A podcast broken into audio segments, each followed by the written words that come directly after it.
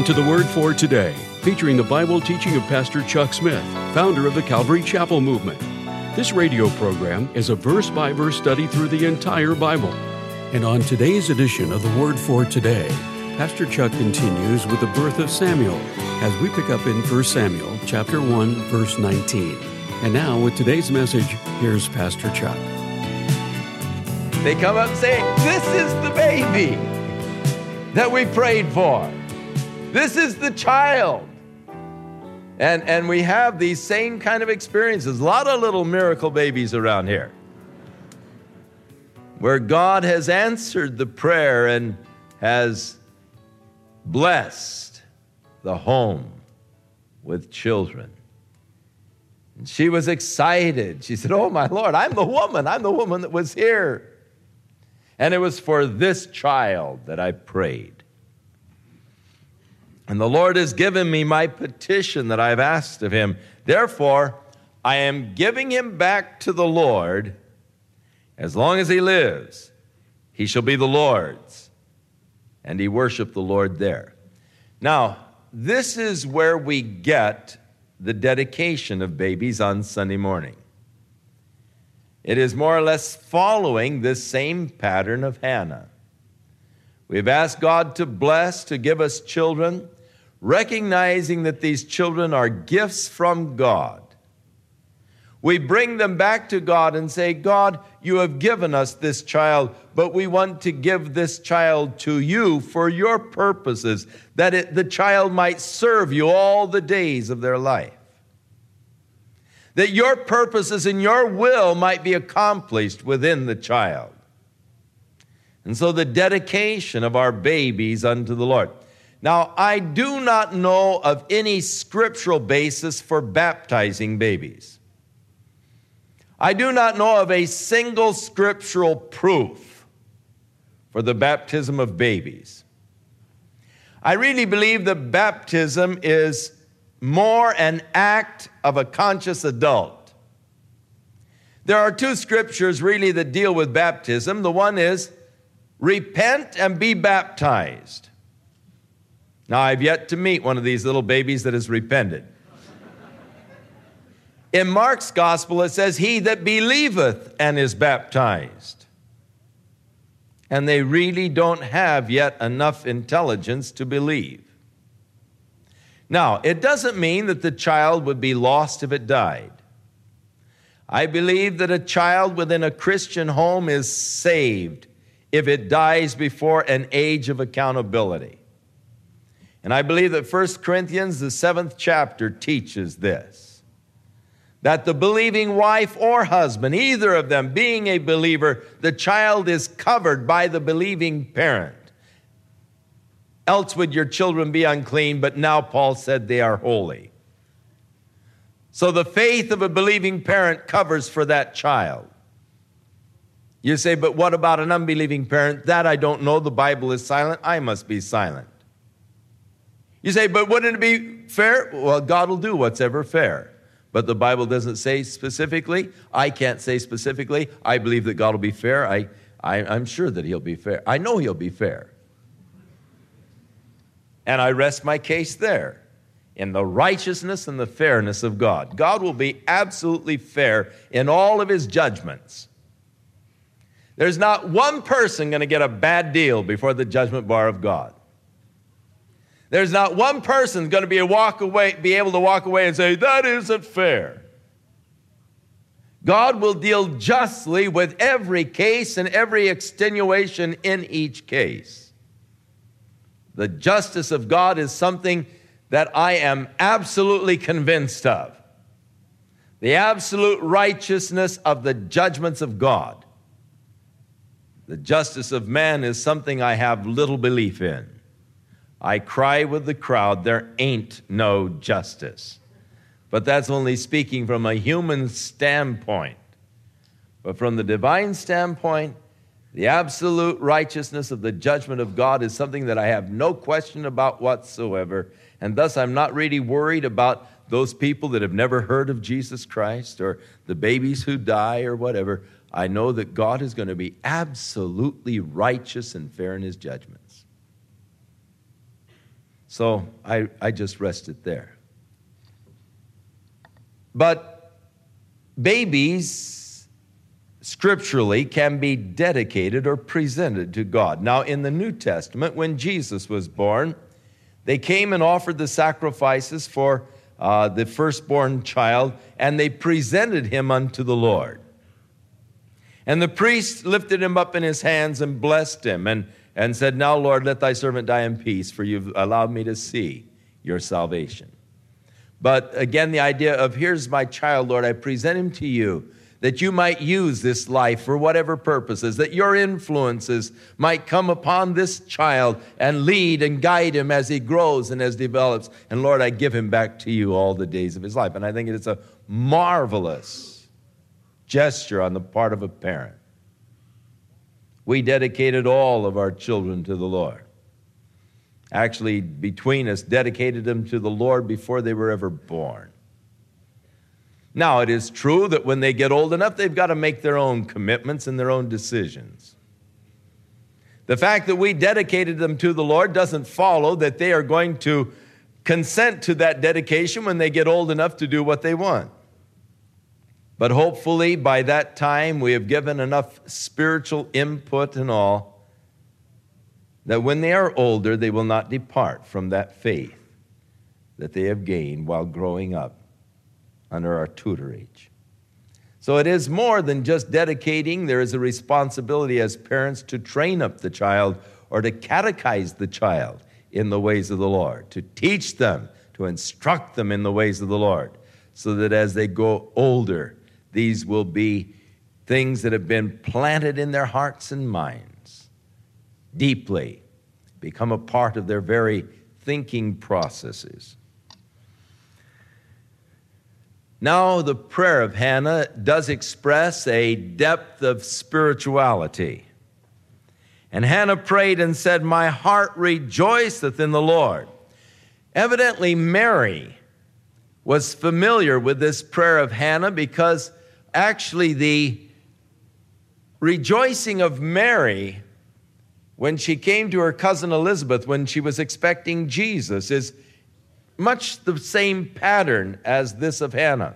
Mary said, My soul doth magnify the Lord, and my spirit doth rejoice, for he hath regarded the low estate of his handmaid. And she goes on, and uh, you might want to compare the third chapter of, or the second chapter of Luke there, uh, the, the rejoicing of, of Mary, called the Magnificat, with this praising of Hannah. Hannah prayed and said, My heart rejoices in the Lord. My horn is exalted in the Lord. My mouth is enlarged over mine enemies because I rejoice in thy salvation. There is none holy as the Lord, for there is none beside thee, neither is there any rock like our God. Talk no more so exceedingly proudly, exceeding proudly. Let not arrogancy come out of your mouth, for the Lord is a God of knowledge and by him actions are weighed. Heavy statement. By God, actions are weighed. It isn't enough to do the right thing. You can do the right thing with the wrong attitude and it counts for nothing because God weighs your actions. That is, what motivates your actions. Jesus said, Take heed to yourself that you do not your righteousness before men to be seen of men, for I say unto you, ye have your reward. We are told that one day the secrets of the hearts are going to be judged or, or weighed. God knows why you have done a certain thing. Now, there are people who pray, but they only pray in order to be seen of men, and thus their prayers really don't count as far as God is concerned. They have their reward. There are some people who give with such an ostentatious way so that their name will be on a placard or something, or on a, well, I won't say it, but so that they might have their name, you know, up here, that's, you know, my pew that I bought, or my chair, or whatever, you know, and, and, and they give in order to advertise their name. Now, when you get to heaven and, and you come before the Lord and the Lord goes through the books. You say, wait a minute, Lord, you're forgetting something. My name was, was on that stained glass window. We paid a lot of money for that stained glass window, Lord. I don't see it on your records here. And he'll say, Nope, it isn't on the records here. Why not, Lord? I, man, that cost me a pretty penny. He'll say, You had your reward. Everybody that walked past that window saw your name. And they said, Oh, isn't that marvelous? He gave a stained glass window to the church. Now, some people give in order to be seen of men. Your motive is wrong. God weighs the actions. Why did I do it? Is really more important than what I do. Your attitude is far more important than your actions. So, acknowledging that by him are all of our actions weighed. The bows of the mighty men are broken, and they that stumbled are girded with strength. They that were full have hired themselves out for bread, and they that were hungry ceased. So that the barren hath borne seven, and she that hath many children is waxed feeble. Now, I do detect in Hannah's prayer here uh, a little bit of gloating over that woman that troubled her for so long. The Lord killeth and maketh alive. He bringeth down to the grave and bringeth up. The Lord maketh the poor and he maketh the rich. He bringeth low and he lifteth up. He raises up the poor out of the dust. He lifts the beggar up from the dunghill and sets him among princes to make them inherit the throne of glory. For the pillars of the earth are the Lord's, and he hath set the world upon them.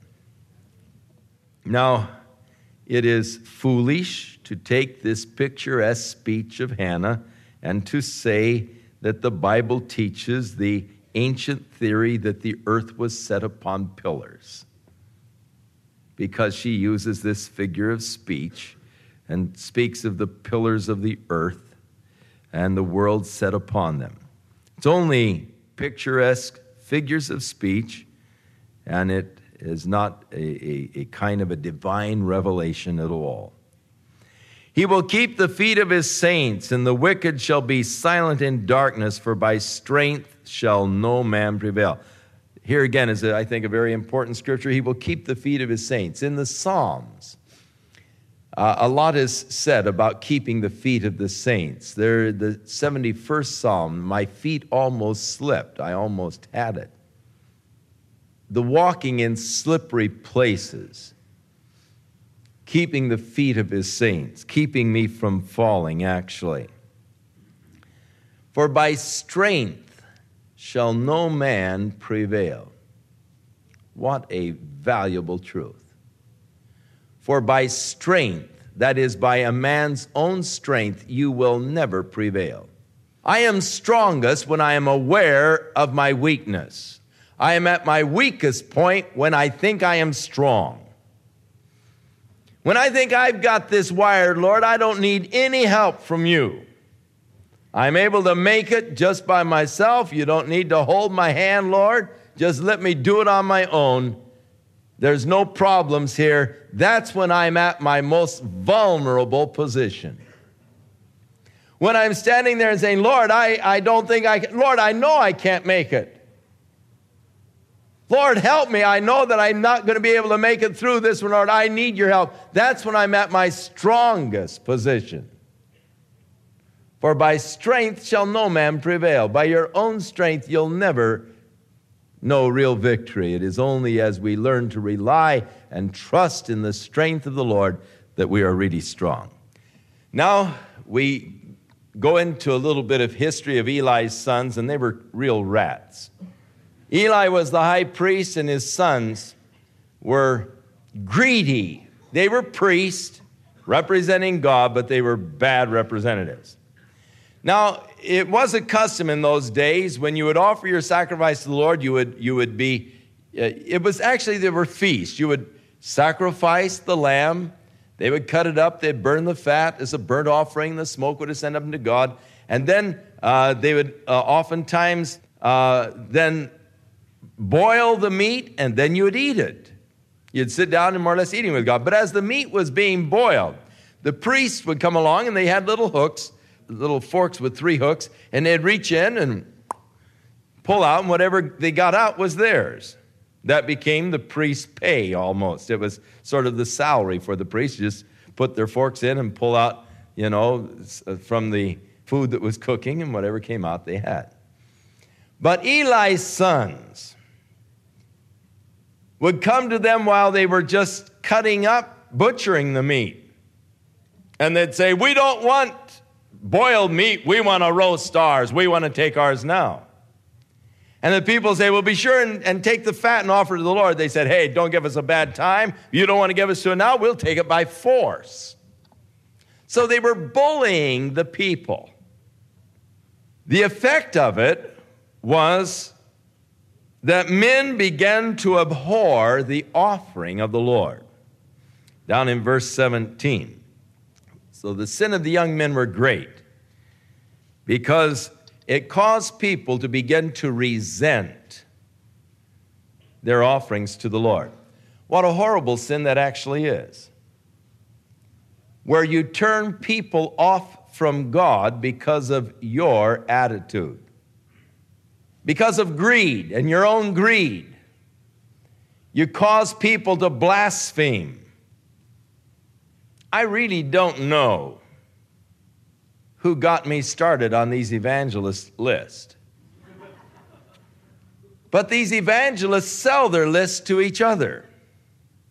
And so you get on one, and pretty soon you get on all.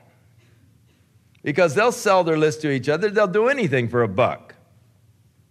And so it seems that I'm getting more and more letters Dear brother, a mutual friend told me about you. And I felt led of the Lord to write and to share with you my needs. Now I'm enclosing a page of the Bible because the Word of God is so powerful. If you'll just write your request in this page and wrap it up and send it back to me, enclose your offering in the page also. And I'll take your request before the Lord and I'll pray for you because the Lord tells me there's something wrong. You've got a problem in your life. There's something that's not quite right. You know, what is it, brother? Share with me. The other day, a telegram came urgent. Please send $10 immediately. I'll explain everything later. I've built a cross. Send me the names of four people that you want nailed to that cross and enclose an offering of 15 to $20. Can you believe it? It's unreal. Now, these men, their sin is really terrible. It's awful because they cause people to blaspheme God. They are deceivers. They prey upon people who have become more or less senile, living on pensions and they're nothing but rip-off artists. And their sin is as the sin of the sons of Eli, who caused people to abhor the sacrifice and the worship of God. Now, Samuel began to do little errands around the temple, and his mother made him a little linen robe like the priest. And though he was just a little tyke, yet he, he began to wear the robes of a priest and, uh, and began to do the errands around there. And I imagine was just a cute little guy to see. There in his linen robe and, and going around and doing some of the little duties uh, around there. I imagine it was really quite a, quite a sight. And every year, his mother would make a little coat for him, and when she would come up each year to sacrifice, she would bring him a new coat, a little bit bigger naturally than the year before, and visit with him there. So Eli, the priest, blessed Elkanah, his father, that is Samuel's father, with his wife, and said, The Lord give thee seed of this woman for the loan which is lent to the Lord. And they went to their own home, and God blessed Hannah and she conceived and had three other sons and two daughters. And the child Samuel grew before the Lord. Now, Eli was an old man, and he heard the things that his sons did. How that actually they were lying with the women right there at the gate of the temple. They were just perverse. Though they were supposedly representing God as a priest, yet they were immoral, they were crooked, they were real rats. And so their dad said, Why do you do such things? I hear of your evil dealings from all these people. My son, it's not a good report that I, that I hear you make the Lord's people to transgress. If one man sins against another, the judge shall judge him. But if a man sins against the Lord, who is going to pray for him? Notwithstanding, they did not hearken unto the voice of their father because the Lord would slay them. In other words, they had gone so far, the Lord was wanting to wipe them out, and therefore they just didn't listen to their dad. But the child Samuel grew on and was in favor both with the Lord and also with men. Now there came a man of God to Eli and prophesied to him how that God had promised to place the high priesthood into the house of Aaron forever. We'll return with more of our verse by verse Bible study in the book of 1 Samuel on our next broadcast as Pastor Chuck continues to teach through the Bible, and we do hope you'll make plans to join us. But right now, if you'd like to order a copy of today's message, simply order 1 Samuel 1 through 2 when visiting thewordfortoday.org. And while you're there, be sure to browse the many additional biblical resources by Pastor Chuck. You can also subscribe to the Word for Today podcast or sign up for our email subscription. Once again, that's thewordfortoday.org. For those of you wishing to call, our toll free number is 1 800 272 WORD, and our office hours are Monday through Friday, 8 a.m. to 5 p.m. Pacific Time. Again, that's 1 800 272 9673. If you prefer to write, our mailing address is The Word for Today, P.O. Box 8000, Costa Mesa, California 92628. And now, on behalf of the Word for Today, we'd like to thank all of you who share in supporting this ministry with your prayers and financial support. And be sure to join us again next time as Pastor Chuck continues his verse by verse study through the Bible. That's right here on the next edition of The Word for Today. And now, once again, here's Pastor Chuck. May the Lord be with you and bless you and watch over you during the week. May your love and commitment to God grow day by day. May we each one consider what we are giving to God and how we give it, that we might render unto God that which is pleasing and acceptable in His sight, of our time, of our service, of our abilities, of our substance. God bless you in Jesus' name.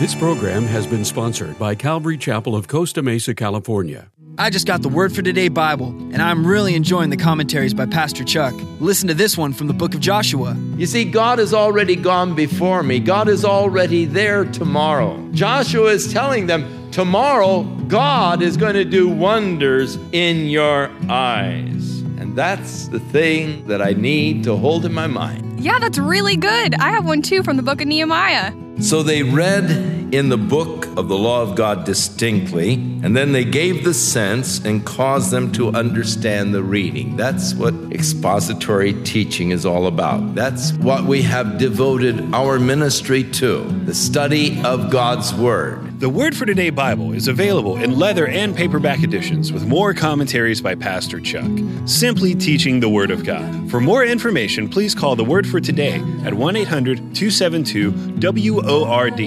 You can read a preview of the Word for Today Bible by visiting thewordfortoday.org.